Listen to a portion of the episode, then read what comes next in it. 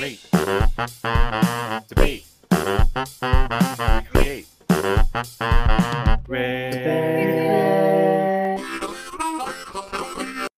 Okay. Well, hello everyone. Hello.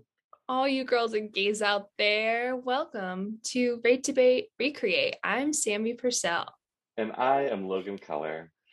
And we're back for episode three of this season, and it's about to get uh, vaguely metaphorical. I guess. I guess it is.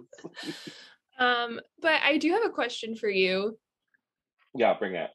that has more to do with my show than yours. How do you Okay. feel about the Cold War? Oh.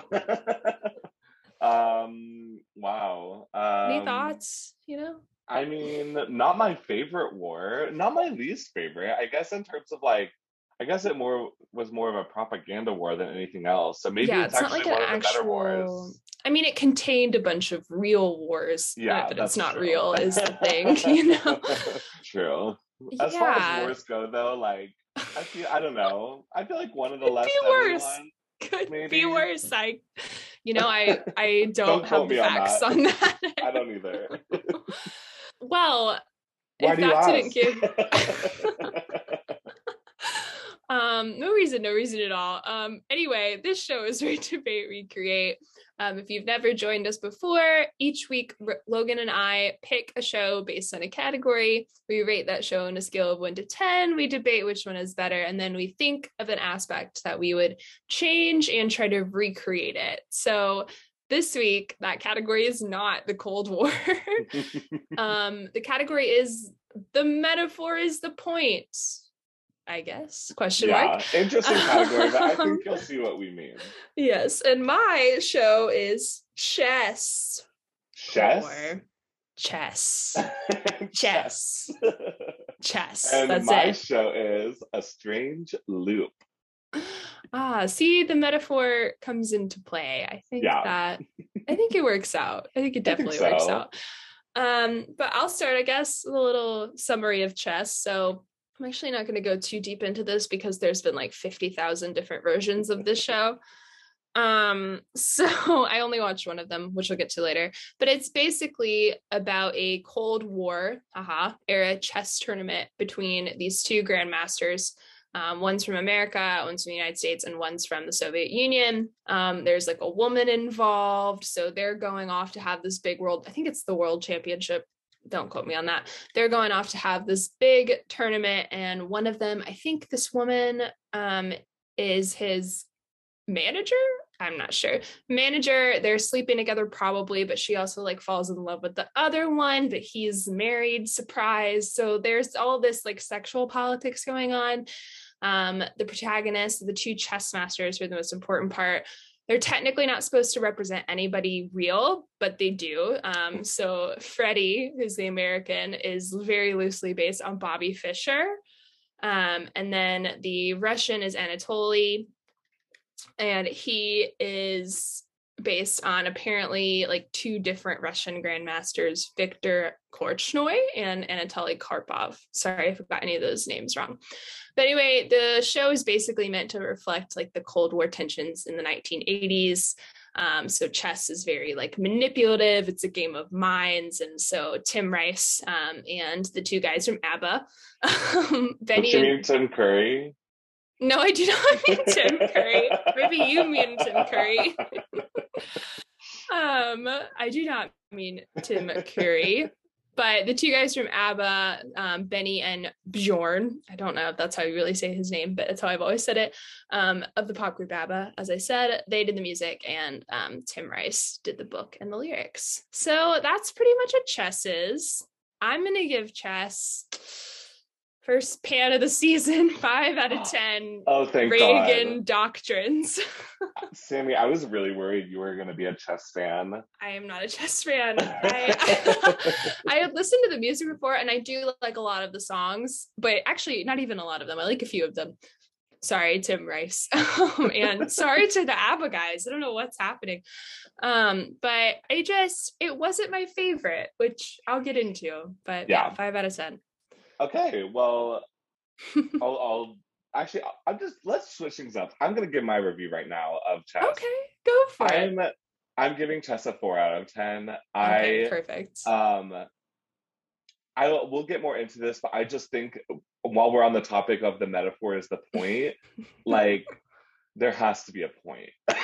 there has to be a like a like like plot mechanics must make sense. Characters just- must make sense. So lost in its symbolism and metaphors, Yeah. I feel like it ends up not saying anything. And I do think that the music, when it soars, is really great, but a lot of times it also doesn't. Okay, Oh, yeah. that's my thoughts. Yeah. Yeah. We'll Good- talk about it more. okay, Strange Loop. So, um, Strange Loop is currently playing on Broadway. Uh, just have won. seen. Yeah, I just saw it a few weeks ago. It just won Best Musical. Um, and also because I, I was realizing this is the first time we've done a show that like is on Broadway still, but like is still recent, you know? So because of that, I'm gonna try my best not to give spoilers, um, just like in respect of the show and people that like are probably gonna see it that are listening. And if I do, I definitely will say like some kind of spoiler warning and you can skip, Skip ahead. Hit Yeah. that 10 second button. yeah, exactly. um, but my spoiler-free summary of Strange Loop. Uh, so Strange Loop is a musical about a queer black man named Usher, um, who works as an usher at Lion King. it's not King. actually Usher though. it's not that we know of. Um, Maybe he it works is. At, he works as an usher at Lion King on Broadway, um, and in his spare time, he is writing a musical about a Broadway usher, writing a musical about a Broadway usher, writing a musical, and so forth. And he gets trapped in this strange loop of self hatred along the way.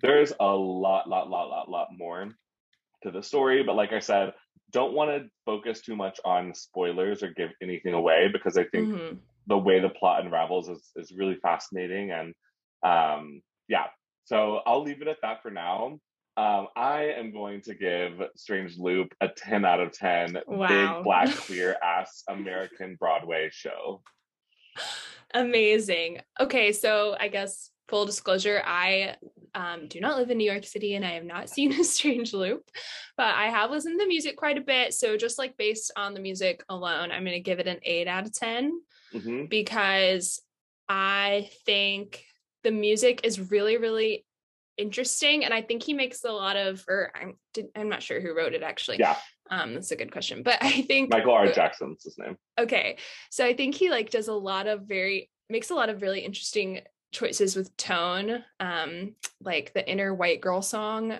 i like. I remember like kind of seeing that title for the first time and being like oh this will be hilarious and it's a lot more like I mean, it's funny. It's still got funny Yeah. stuff, but it's a lot more like um kind of solemn than I like thought it would be and serious. Yeah. And he does that like quite a bit, which I found very intriguing, and I thought it was very good. Yeah, um, for what it's worth, I think I think you're right to give it an eight out of ten music wise, Mhm. and that's not at all me saying that I don't like the music because I think it's wonderful, It's but an. It's so good. it's yeah. like I felt the same about it. I thought it was like good but not great until I saw the show. So Yeah. um, I think the show, seeing it itself, adds like so many levels of dimension that you can't get from the music alone. yeah. Oh, I wish I could see it. I'm very jealous. Well, I guess you'll just need to come um, visit me, and I have a spare bed for you to stay in. I would honestly, I've been really jumping to see the Into the Woods. I mean, like, like who's to say I could afford that? Probably not. Who knows? I think they're gonna extend it. But Anyway, yeah, we, could, it's looking. we can like talk that. about that later. It's a whole deal. Anyway, so let's move on to some discussion about chess. We can start with chess. Yeah. So I just kind of wanted to run through like what's going on here. Um, so full tell me. dis- okay. Do my fucking best. But I watched the 2003 concert version of this, um, starring a very baby Josh Groban. I think he's like 20 or 21 or something. Um, and it's a really studded cast. It's like Adam Pascal, Julia Murney, Raul Esparza living his best like discount MC life. Mm. Norm Lewis is in it, um, and Sutton Foster, which was a delightful surprise. I was like, oh, she's here. Um, basically, kind of a rundown of the history of chess. In the 1970s, Tim Rice is like the Cold War. There's something there. um, and he and this this is what I want to see. He and Andrew Lloyd Webber have this idea for a musical about the Cuban Missile Crisis, but they never do it. I would love to see that. Guys, Yeah, come I'd on. rather have that. I know, honestly. Sounds like kind of explosive, pun intended. Checkers. Yeah, Checkers the musical. and later, Tim Rice is like, chess. That's like a because also I'm not making fun of him. Chess was like a big deal. Gambit. Yes, he had just seen the Queen's Gambit, and he was like, "That's amazing." Inspired by Beth Harmon. or Anya Taylor. Joy, she's slayed. Yeah. I'm inspired. Um, but so, but chess was like a big deal. Speaking of the Queen's Gambit, it was like a bigger deal, I think, now than it it was then than it was now. It is yeah, for now. sure. If I can get my words right, if that makes sense. Um, so he's like, ooh, like I could make the Cold War come to life through chess because it's all about like political, like you said, like it's not about like actual boots on the ground war, even though there were different wars during the Cold War. It's about like political machinations and manipulation, and chess is all about manipulation. See the Queen's Gambit. So he had this idea to sort of base it on the World Chess Championship of 1972, which was Bobby Fischer, I mentioned before, and Boris Spassky, who's not one of the um, grandmasters that apparently um, Anatoly is based on, but whatever. So basically, like quick rundown of this to give some context for chess. Boris has been like the champion for quite some time, and like the Soviet chess school is like in charge of chess on an international level, and he's like facing political pressure from the USSR to like keep winning. Meanwhile, Bobby Fischer is like, I mean, like it's like Adam Pascal's like this in the 2003 concert version, and the character of Freddie is sort of a dick, like he's like a big brash American douchebag, basically. And Bobby Fischer is kind of like that. Like he was like a really big deal. Like when he won, he ends up winning the world championship in 1972, and he was like on the cover of Sports Illustrated like he was a huge deal and he like famously i don't really know how chess works so if i get the mechanics of this wrong please everyone tell me but i guess there's like a this idea of chess like you play matches and like the first person to get to a certain number of points wins and he was like really really critical of that because he thought it encouraged draws like ties which I don't really understand all of that, but he was very like anti-tying. It seems like, which feels very American to me. Like Yeah. Americans like watching soccer, Winner, baby. Like, fuck off! I think it ended a tie, you know. So he, I would actually encourage anyone to read his Wikipedia. It's like very interesting. He seems like a very interesting. He had a very interesting life. Boris, on the other hand, so this kind of gets into what happens in chess with Anatoly defecting, which I'll talk about. But Boris like immigrated to France in 1976. So it's like a few years after this, but he came back to Russia in 2012 and is like a huge Russian nationalist now. Like maybe some anti-Semitism going on with this guy. Like just he's still alive, I think. Anyway, so just like not a lot of great things going on. back to like Tim Rice coming up with this idea he's like Andrew Lloyd Webber, do you want to write this this chess musical with me? And Andrew Lloyd Webber says, I can't really do that. I'm writing this musical about cats. so that's like a crazy sliding Imagine doors skipping out moment. on chess for cats. The right cats. Honestly, he made the right call. Mm, yeah, I guess. Like, think about what's more popular, what's made him more money. yeah, okay, Cats. fair, fair, He's made a lot of money off of cats. Um, and then Tim Rice's friend suggests the ABBA guys because they're like, we want to do things outside of ABBA. And Tim Rice is like, hell yeah, I love ABBA. Let's do it. Um, so they were literally that's what he said. That's a direct quote. Um, so they release it as a concept album and then it goes to the West End. And so now I want to talk about like the differences between the West End production, the Broadway production, and then we'll talk about 2003. And then I'll get into my critiques of everything. so, in the first act of the West End production, we have a tournament in Merano, Italy. So Freddie and Florence, so Freddie's American, Florence is the woman I mentioned earlier who's like his manager. They're also sleeping together. They arrive um, in Merano for the tournament. And he's like the big chess champion at this point and he's like a really big dick like he assaults a journalist and stuff and florence and him like get in this big fight about it and then they go to the match and Freddie ends up like walking out of the match because he like gets really angry about something. It turns out it's like some plot to try to get more money. There's this very shady finance guy. This is a very confusing show. There are people Yeah. who I I did not know who Walter was until I read the Wikipedia and I'd watched it already. So um anyway, so Florence is like pissed off with Freddie. Um she is in the British version, she is British, but she was born in Hungary. So she has like some very strong feelings about Soviets. Her father was like taken prisoner when she was a young child. He might be dead, who knows. She has like a lot of strong feelings about this stuff. And Freddie's always like bringing up her dad against her, like calling her soft on Sovietism or whatever, and being like, How could you do that to your father? He's like a really big asshole. Um, so she breaks up with Freddie like over this, or like dumps him as a client, like over this blow up that he has. Um, and she meets Anatoly, inexplicably falls in love with him somehow. Don't really understand what happens there, but she does. Um, and then Anatoly wins this big like championship tournament and like immediately defects for reasons unexplained to me anyway. So second act comes and it's like a whole different tournament in Bangkok, I believe. Yes. Turns out like everyone's back together. Like Freddie comes back, but Freddie's like the spokesman. He's not playing. He's like a spokesman in the British one. He's like the guy in charge of like narrating the tournament. So he's narrating. Anatoly's the defending champ. Florence comes with him. All of a sudden, Svetlana, um, Anatoly's wife, shows up. Didn't know he had a wife. Was never informed of that at any point. um, she shows up and she's part of some like big conspiracy to get him to come back to the USSR. Like they've been living in France or something. Um, eventually, like they're trying to rope Freddie in as like the runner of this thing to try to get Anatoly to like throw the game for some reason. They told Florence her dad is alive, like to try to get her to like throw the game. But eventually, Freddie is like, no, don't throw the game. Play the game right. And Anatoly wins, but he still leaves to go back to Russia. And then Florence is told, actually, we don't know if your dad is alive. and that's the end. Chess. Chess. Checkmate. I'm so sorry that I, I don't seem to know what I'm talking about. This show confuses the fuck out of me. Okay, so then in 1998 in Broadway, it's a like very different, a lot of differences. So it is just about one tournament.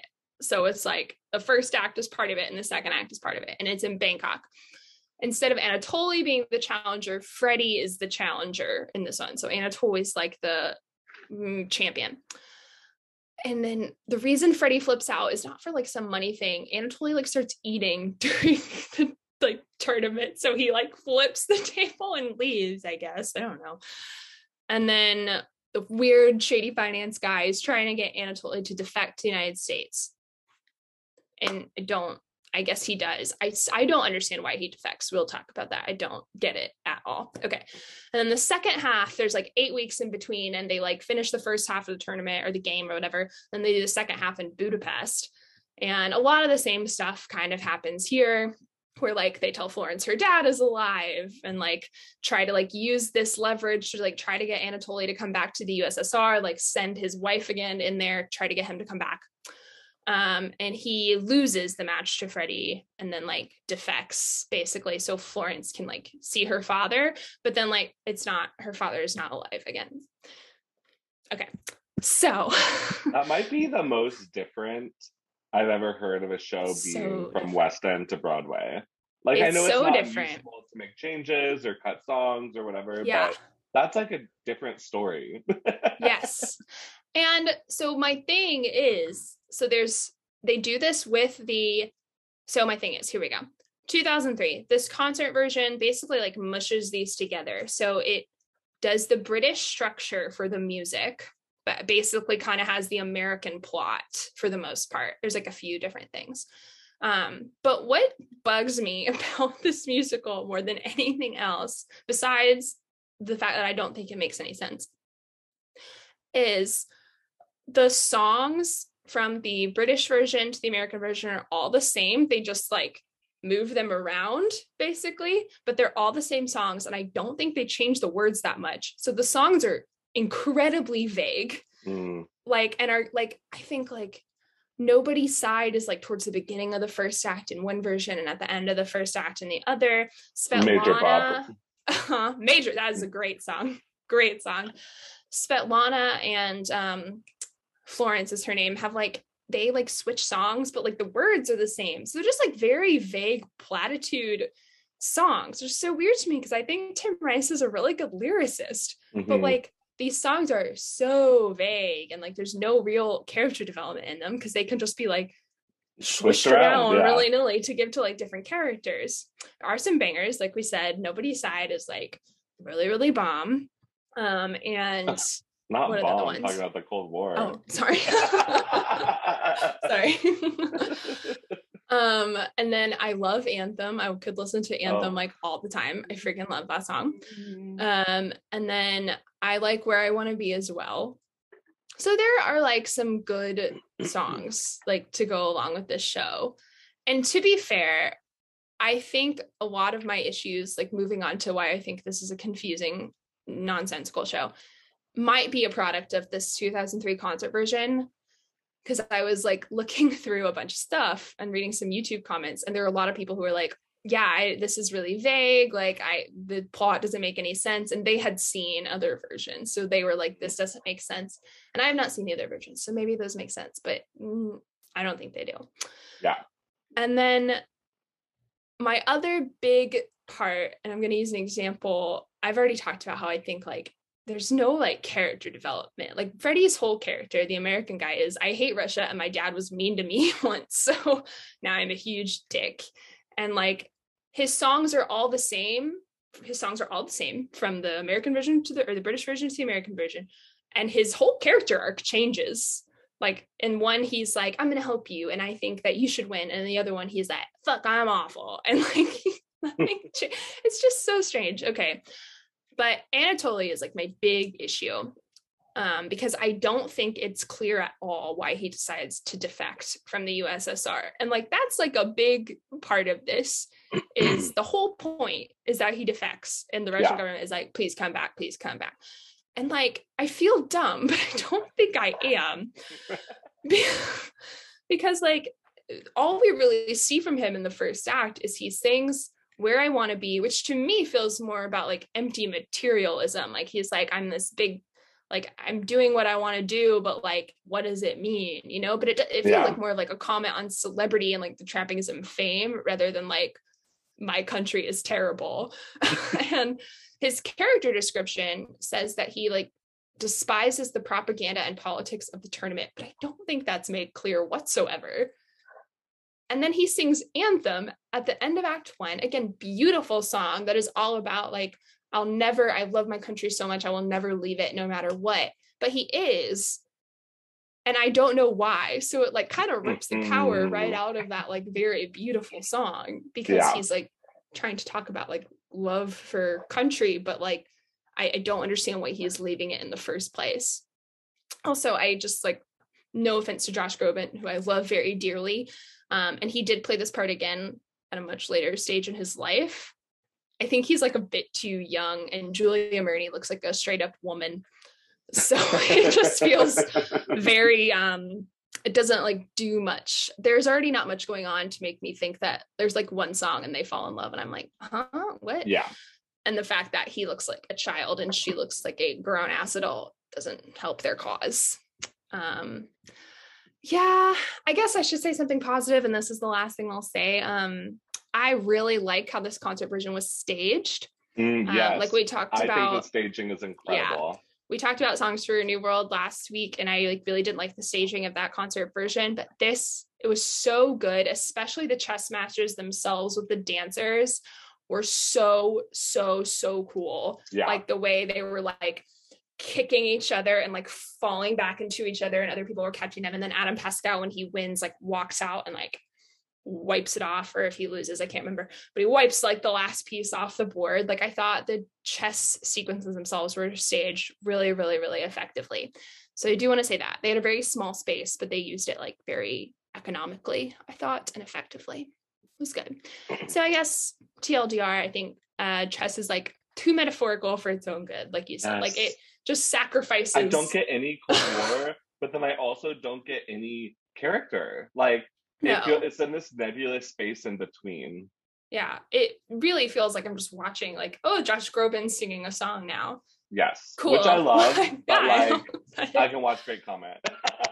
I could just look up the video for mm. Anthem and just watch Yeah. him sing it on a piano, On and repeat. that's perfect. Like, so yeah, that's that's what I think about chess. So, I have a t- I have a take um for maybe this belongs in recreate, but like I do think an actual like a real way I think we could make chess better is a if we keep it as a musical but do it like Phantom, like mm, where it doesn't really have to make sense because the spectacle of it all and it's like because it does Yeah. have these like grand like massively grand moments Where that just don't be. hit yeah yeah, so like if Yeah. you had that kind of staging with like a phantom budget or Mhm. if it was just a straight up opera like i think that yeah, i think that operas are able to like have a little bit less of a plot because it's supposed to come through the emotions and the singing and all of that Mhm. and i think that like i think that you could make some small adjustments to chess and, and put it up as an opera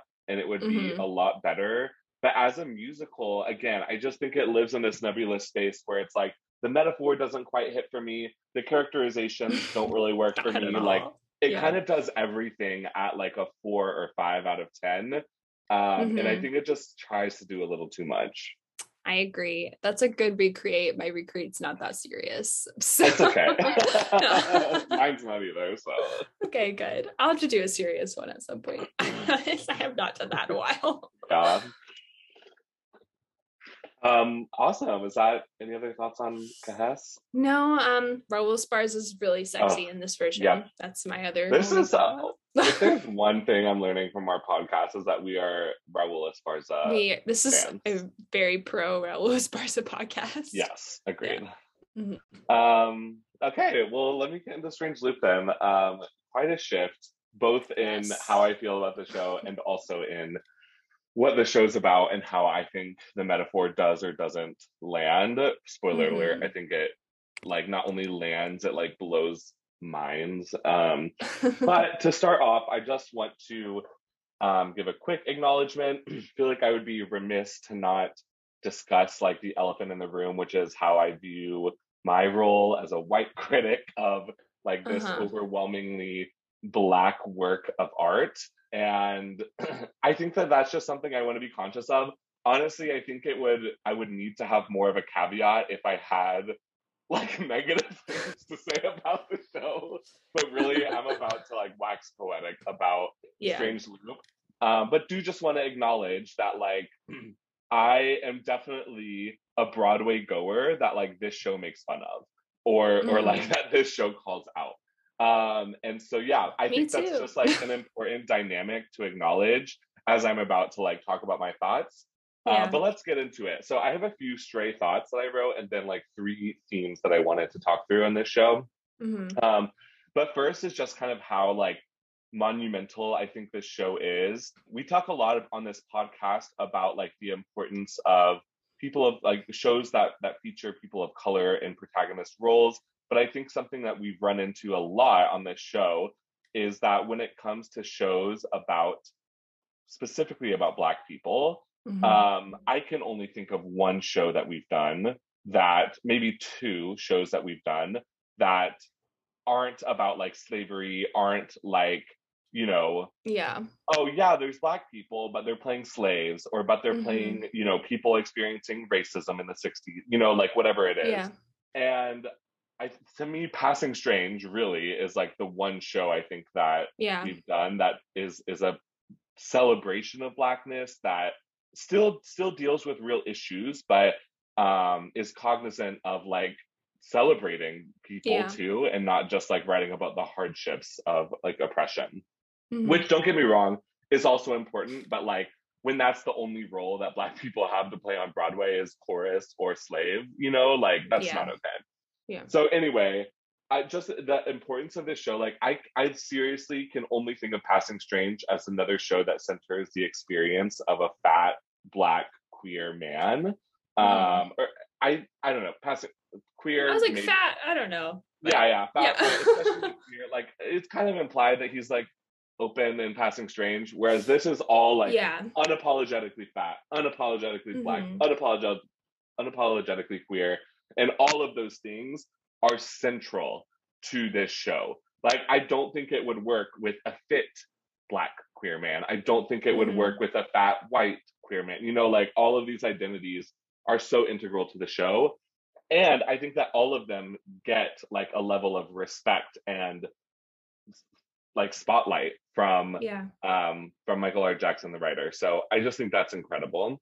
Um, something I think is really cool that I don't think we see a ton of is so much of a strange loop portrays like what an artist's relationship is with their art and that is such a big part of creating art is like Mhm. the fear of how those around you are going to perceive it like the truths that your art might inevitably reveal about yourself that you might not be ready to reveal to other people or the world Mhm. um, or like the ways in which and i think this is the most important the ways in which our art can affect our real life relationships with people yeah. and I think that is the biggest one that we explore in A Strange Loop, which is like how Usher's musical that he's writing is like kind of this inevitable. Oh, I don't know if it's like a breakup with his family. It's Um, a takedown of his parents, or at least from what I can. yeah. Yeah. It's all of it, um, and it's like that's terrifying. Like even Mhm. even like I. I definitely have had my fair share of like conflict and issues with my family. Like I, I have a, I feel like a complicated relationship where I, I am incredibly grateful for what I have and love them. And like, I have really like harsh truths that we have, you know, given to each other. And Yeah. for the thought of like revealing that so vulnerably on stage for me, which I would say is not even anywhere near the like harshness of the truth that Usher deals with it's Mhm. terror it's like paralyzing to me so i think that's an incredible like portrayal is a lot of the story is like this fear around putting that out into the world and then the last like straight thought i have is i just think the staging of a strange loop is genius Mhm. um it is so minimalist for like 90% of the show um with like a surprise at the end that i'm not going to spoil but like they end up basically they're only using like half the stage for for most of the show Uh-huh. um and all the staging is pretty minimal like for his the biggest we get really is like we get a desk and his papers that represent you know the area in his room where he does his writing and then there's like these like column mirror kind of things that the thoughts uh i, I didn't even talk about the thoughts so the thoughts uh, so the, the only like actual T character- H O T S. Yes, exactly. The only actual character in A Strange Loop is Usher.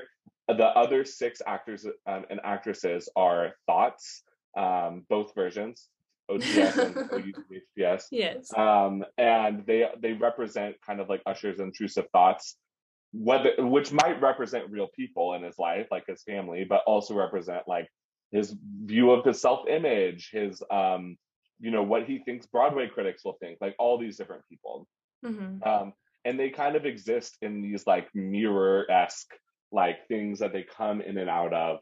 Um, and I kept finding myself thinking when I was seeing it that the show, that the staging specifically was really cool, but I also was just kind of suspicious because I was like, I know there's so much of the stage they're not using. Like, Mhm. if if they're not using it, why aren't they in a smaller Ready. theater? yeah. like is something going to happen and it does um and there's like a huge a huge set that's kind of like hiding this whole time that co- that Ooh. becomes apparent later um and it's right at the climax it like gives total chills um and isn't it's incredible like it's jaw-droppingly good it's an Mhm. amazing use of like a stage reveal and i think it's a like i don't know i i think we may or may not discuss band's visit um oh my gosh. weekend.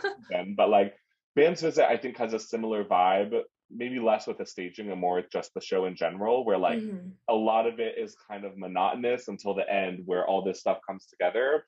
And like I have mixed opinions on whether or not that payoff is really worth it. I could Mhm. not feel more strongly about Strange Loop that it is absolutely worth the payoff in Strange Loop. Yeah. Huh. So yeah, those are some some stray thoughts. Um, and then there's three like themes that I want to, to discuss. The first one, and this is the one where I do feel like my acknowledgement about my role really comes into play, is that this is Mhm. totally my biased perspective, and like I'm welcome to be wrong here and to hear other opinions. But a big thought that I kept having during and after the show is like, who is this show for? Mhm. Um, and I think it's a really tough question. And I think it sparked a lot of thought for me because it is, like I was saying, it's an unapologetically Black show, completely by Black people, like the entire Mhm. cast. And I think it's also primarily for Black people. And like, period, I absolutely think that's true. A parallel truth that I think exists at the same time is that I think a lot of this show is purposefully meant to be seen by non Black people, especially by white people, and to make them uncomfortable. uh-huh.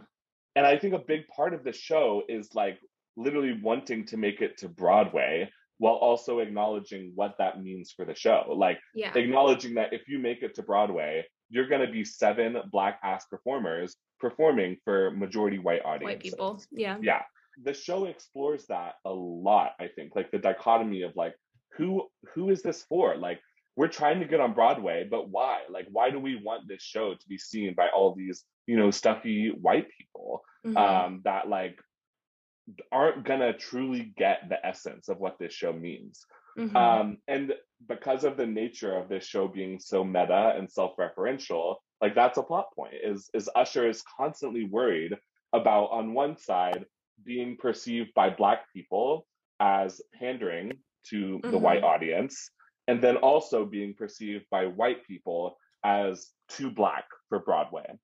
My opinion is that what results is a show that somehow expertly manages to address the nuances of both of those without compromising any of Usher's truths. Um, and I think that like it really is for both and all audiences. Again, I'm saying that not to take away from like the meaning that it has for Black people, but I think that like part of the point is to make people uncomfortable. And I don't think that the black people are supposed to be the ones uncomfortable in this situation as much Do as they- white people. do they like like how meta do they get with that stuff like are they like referencing the audience that is directly in front of them Yes. or like okay Yes, they do. Also, um, kind of like I, there were, I think, three couples that I saw leave during the show. really Yeah, all older white people. like But, during intermission or just like no, there's no intermission. oh my god that's so Yeah. rude I yes, but like I I seriously think that people are like, oh, Tony nominated show, oh, best musical, like let's go see this, and had to confront they don't expect to radical get truth. Yeah, exactly. yeah. And and we're called out. Like, I mean, I'm not saying like they're not like pointing at you and being like, hey, you, but like it is it is very much criticizing the average Broadway goer yeah um, and I think a really a really good and needed way. So I love that that is like not just I, I love that who this is for is thought of so much in the Mhm. actual plot of the show. Like Usher is writing and is literally like black people are going to think this about me white people are going to think this about me Yeah. how do i show that i'm not pandering to white people i'm not a, a big theme in this show is tyler perry and like kind of Tyler Perry representing this like capitalist black person Uh-huh. who like yes has has simultaneously made massive strides created thousands Sure. of really amazing acting opportunities and jobs for black people and also portrays these like caricatures of like Mhm. a fat black woman in a in a literal fat suit who is the epitome of like every caricature of a black person you can think of Mhm. um on that so that's on one side but then on this other side is like that's that's kind of i think in usher's mind writing about black people for white people Mhm. um and then he's also thinking about how to how to do that and stay true to himself for black people so Mhm. i don't know i think that's a really really incredible dynamic and also leads into the next point that i want to talk about which is broadway which i would i would say broadway is kind of a character in this show is New York um, City a character in the show? yeah I would say he is extremely aware of the space that he's inhabiting being on Broadway. not at all afraid to reference that or criticize it. Also, like side note, I sincerely hope that this show has so much success, so many tours and and whatever is goes on West End, like all the great things. Mhm. And at the same time, I think that like part of what makes this show work so uniquely well is having the platform of Broadway. Do you think that's changed? Like, have, did they change stuff like um when That's it was off question. Broadway or like yeah? I don't know for sure. I have listened to the the off Broadway cast album, and a lot of it is the same. And I Mhm. think that like I don't. I think that Broadway was the goal. Um, Yeah. So like I I do think mean- that that was part of the original intention. I could be wrong there, but part of the show is like subverting Broadway as an institution. And I Mhm. don't just mean like I think that there are other shows that subvert what it means to be a Broadway show. This takes that to a whole nother level. Like this subverts the institution of Broadway yeah. um, which I have never seen before. So yeah, I thought I think Hmm. that's amazing. But just to, just to give an example, the show talks about like, and, and this is in some of the songs. I wouldn't say this is a spoiler, but it talks about like so- what what are the types of things that you can't do on Broadway. And towards the beginning, they give an example of like saying the N word. It's like we can't like that's Broadway. You can't say the N word. Yeah. Um, and simultaneously defies all of those constraints that they put on themselves and like truly has to me maybe that i've seen maybe the most spine chilling use of the n word that made the entire audience like extremely uncomfortable. Hmm. um it's i guess minor spoiler alert like i'm not going to talk about actual plot points. It is one of the songs but if you don't want anything skip to 10 seconds ahead or whatever. Um there's a scene with uh where he's like basically on a hookup he's on Grindr and, and Yeah. meets up with this like older white guy. And a big part of it is that he's like i want i want to be with a black person but like the black queer community doesn't want me like as a as a fat person as and straight up like as someone without a big dick he says um like Mhm. all all of these different things. And this older white guy now starts to kind of get into this like race play like dominating mindset and like calls him a hard r in word during sex like on stage. It's so uncomfortable. Yeah. like it's really hard to watch um and i have to imagine it's based in a really real and terrible experience Mhm. um but again like that kind of thing happening on a broadway stage is not i think what you would expect and again i think it's part of the point Mhm. um, and then the last thing, the last point that I think I want to spend the most time on, and uh, what I think is like a central question of a strange loop. Actually, I'll start by giving some some credit. I was watching this review on YouTube by someone named Amanda Almanord, I think. So sorry if I pronounced that wrong. Um, but great video. Definitely recommend you check them out. They were pointing out how so much of the show revolves around this question of like whether or not people can change. And that is like a great question. I am like such a optimist in that I sense. know. Like I know, like yes, people can change. yeah. Um, but so much of a strange loop is like inhabiting. I don't know if you know about the concept of a strange loop, like separate from the show. yes, I looked it up on Wikipedia. Yeah. So yeah. for our, for our listeners, basically the concept of a strange loop is, I think it actually originally was with music, but also kind of became more philosophical implications about like consciousness and this Mhm. idea that like we can make we can make movements upwards and downwards and all around but ultimately we're kind of stuck in this like loop of ego and consciousness of like Mhm. we are just a collection of memories you know like what you perceive as yourself is is yes based on your real life experience but it's also based on the story that you tell yourself and i think that's Yeah. why the thoughts are so pivotal is because you know they're his thoughts they're not necessarily reality i think that for the majority of the show we're kind of wondering like are the people in his life mainly his mother and father are they going to be able to change and accept him? Mhm. but at the same time it's important to remember that like all every single piece of dialogue in this show is not real. It might be based in his experiences and in his reality but they're all conversations he's having with the With thoughts himself, in his yeah. so while they might be true experiences, they're also imperfect because they're his perception, Mhm. not the reality. And where this like really comes into play is at the end. And this is going to get into some spoiler territory. So I would Mhm. skip like one minute ahead if you if you don't want any spoilers at all. Um, this really comes to a head where Usher's mom at the end asks him, like, is he basically has terrible depictions of them and, and like they are the true villains in his life, Mhm. um, is kind of how they're shown. And and she says, like, do you really want to end this show with this hateful characterization of your parents? Yeah. And Usher says something to the tune of like, I I'm trying to depict life as it was for me when I was 17. And his mom, or rather like the thought, thought. that is representing his mom says, Well, you're 26 now. And Mhm. in order for him to change the way he perceives his parents, and therefore, in many ways, himself, because of the thoughts that his parents represent, like to change that, he has to change. He can't Mhm. wait on them. It's not about them, it's about his internal truth. Spoiler end. That's where it ends. Coming back. We're Um, back. but I think like again, it brings us back to this central question of like, can people change? And Yeah. I think that the show concludes, and I don't think that it does kind of conclude that change is an illusion, and that we're caught in this strange loop. Mhm.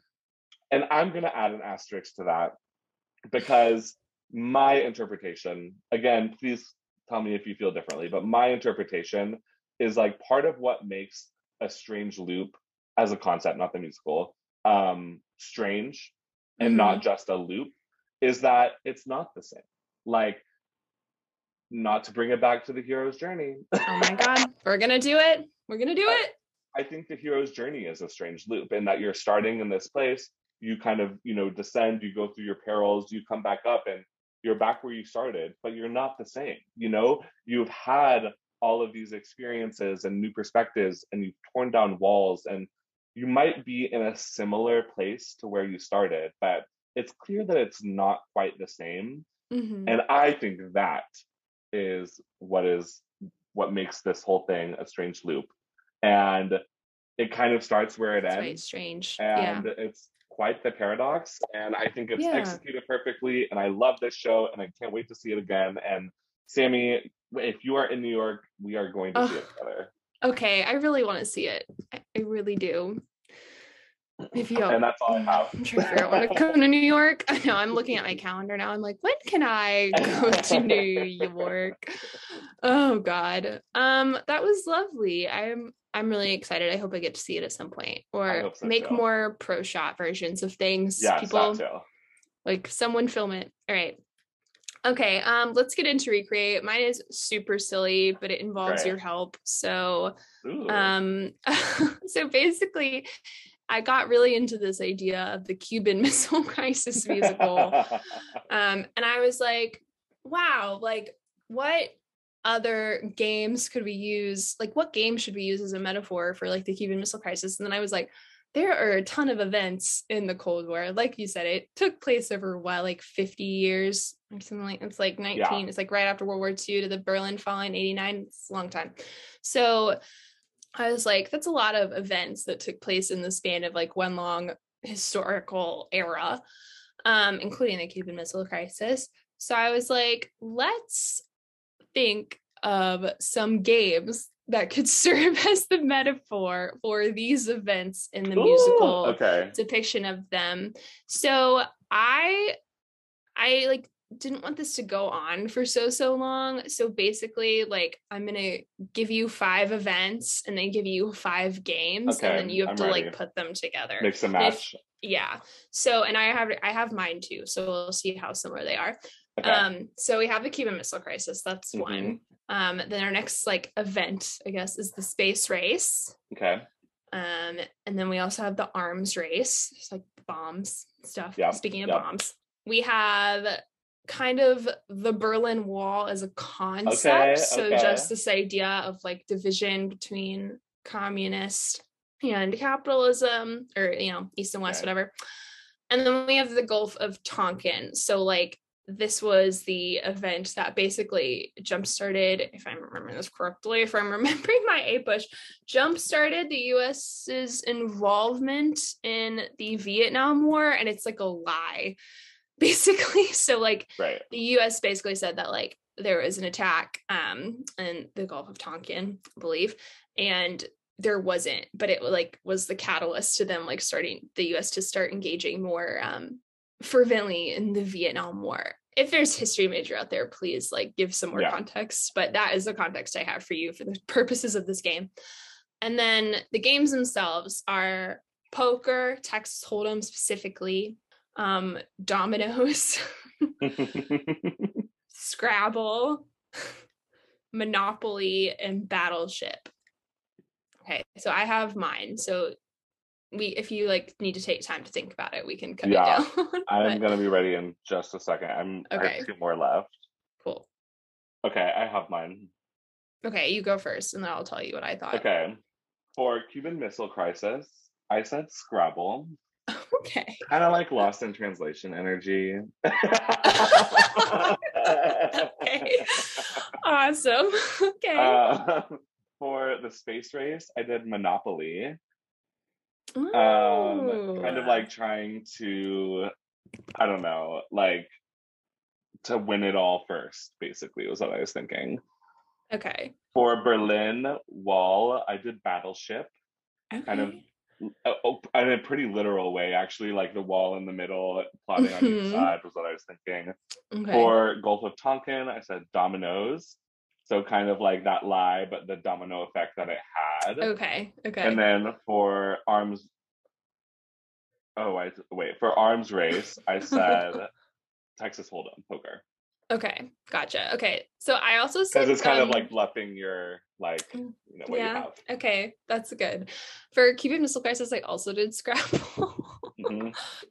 Mostly, I think because I think it sounds like scramble, and I feel like everyone was like, ah! like, Yeah. what do we, you know? Um, for the space race, I said poker a lot for the same reason you did for was it arms race? Like everyone's holding their Yeah. moves close to their chest. Yeah. Um, for the Berlin Wall, I did dominoes because I felt like that sort of symbolized like um The wall falling. that con- and then it actually does fall um and then for gulf of tonkin i did battleship because it's in the water know? and then arms race i did monopoly because it feels like a money game i Mhm. guess And Yeah. i guess you could say that about like any of these as well but it felt like a, it feels like the most financially thing i don't know there we go Which of those would you most want to be made into a musical? I honestly think maybe I don't know if Gulf of Tonkin would like make the best subject matter for a musical, but Battleship the musical sounds kind of fun. Yeah, that does. I think I want like the space race as Monopoly, the musical.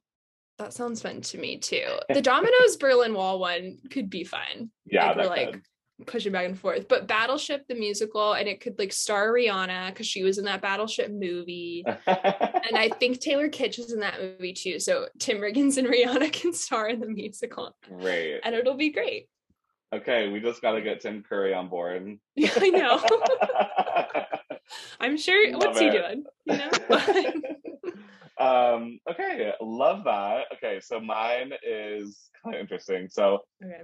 some preface before I get into it. So Usher's thoughts like do not hold back when it comes Mhm. to like the intrusive thoughts and self-hatred and all that stuff that clearly stifle his mind and creative abilities. So much so that you really want to like tell them the fuck off. To like you want him to like stand up to them to recognize their fabricated nature as thoughts and not reality. Mhm. So Yeah. like the reality is I wouldn't actually change anything about Strange Loop, but I do think it'd be incredibly satisfying to see Usher like tell his thoughts off. And what better way to do that than to borrow from another very meta, albeit much less profound show, title of show, which we did in season one. Oh my god. In one of my favorite numbers, Die Vampire Die. So okay. if you're unfamiliar with title of show, there's a song called Die Vampire Die that's That's great. basically about naming the things that are preventing you from creating art and like you kind of name them as different vampires in your life. Mhm. Um, so in the context of title of show, they they literally say a vampire is any person or thought or feeling that stands between you and your creative, creative self-expression, self-expression. and they can assume many seductive forms. Here's a few A of them. them. Spoiler alert: Sammy and I both performed this song. You can We definitely did. find it on YouTube. I'll leave that up to you to find. Um, we should put it back out there. so there are three types of vampires in um, title of show. So I wanted to like uh, see those vampires and then see what their version would be in um, a strange loop. Cool. So in title of show, there's pygmy vampires. Um, they're like little gnats that are like small things that say you're not good enough. You went to state school Yeah, sometimes or Sedaris before you and better than and better than you. um, then there's air freshener vampires, which are represented by like your old fat old fat ass fat fucking uh, Aunt fat ass Fanny. fucking Fanny. um, and it's basically like the idea like of like thinking of like what would your grandmother think if they saw this? Like Yeah. the idea of editing out cuss words and sex scenes for fear of offending someone like that. Mhm. um, and then the last is the vampire of despair which is kind of like the inner critic and the thought the part of you that tells yourself you're not Yeah. going to succeed. So here are my three strange loop vampires. The first is the race vampires.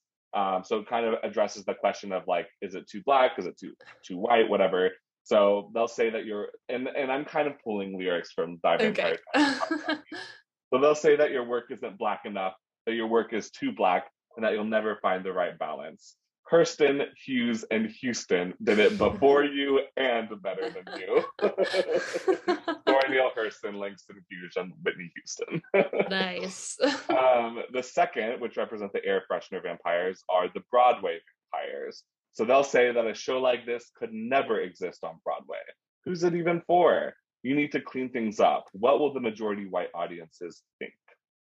nice. And then the last, the Vampire of Despair, is the Strange Loop vampire. Mhm. So getting stuck in a cycle of self hatred, preventing you from accessing your inner muse, no matter how harsh, extreme, or straight up wrong that voice is, it still somehow sounds like the voice of reason. And so, according to the song Die Vampire Die, and to quote my uh, dear friend and uh, collaborative partner, Sammy Purcell, oh baby, you must escape and grab it by the nape of its neck and by the trachea. Yeah. Fucking break Trachea. it. Fucking break it. Go on, drive a stake in it. Yeah, there's no mistaken. Now you're shaking bacon. That was really hard. Trachea is a great word. And I also during that part is when I like literally wrap my hands around your neck and like I know, and I got picked up like a dead Yeah. person.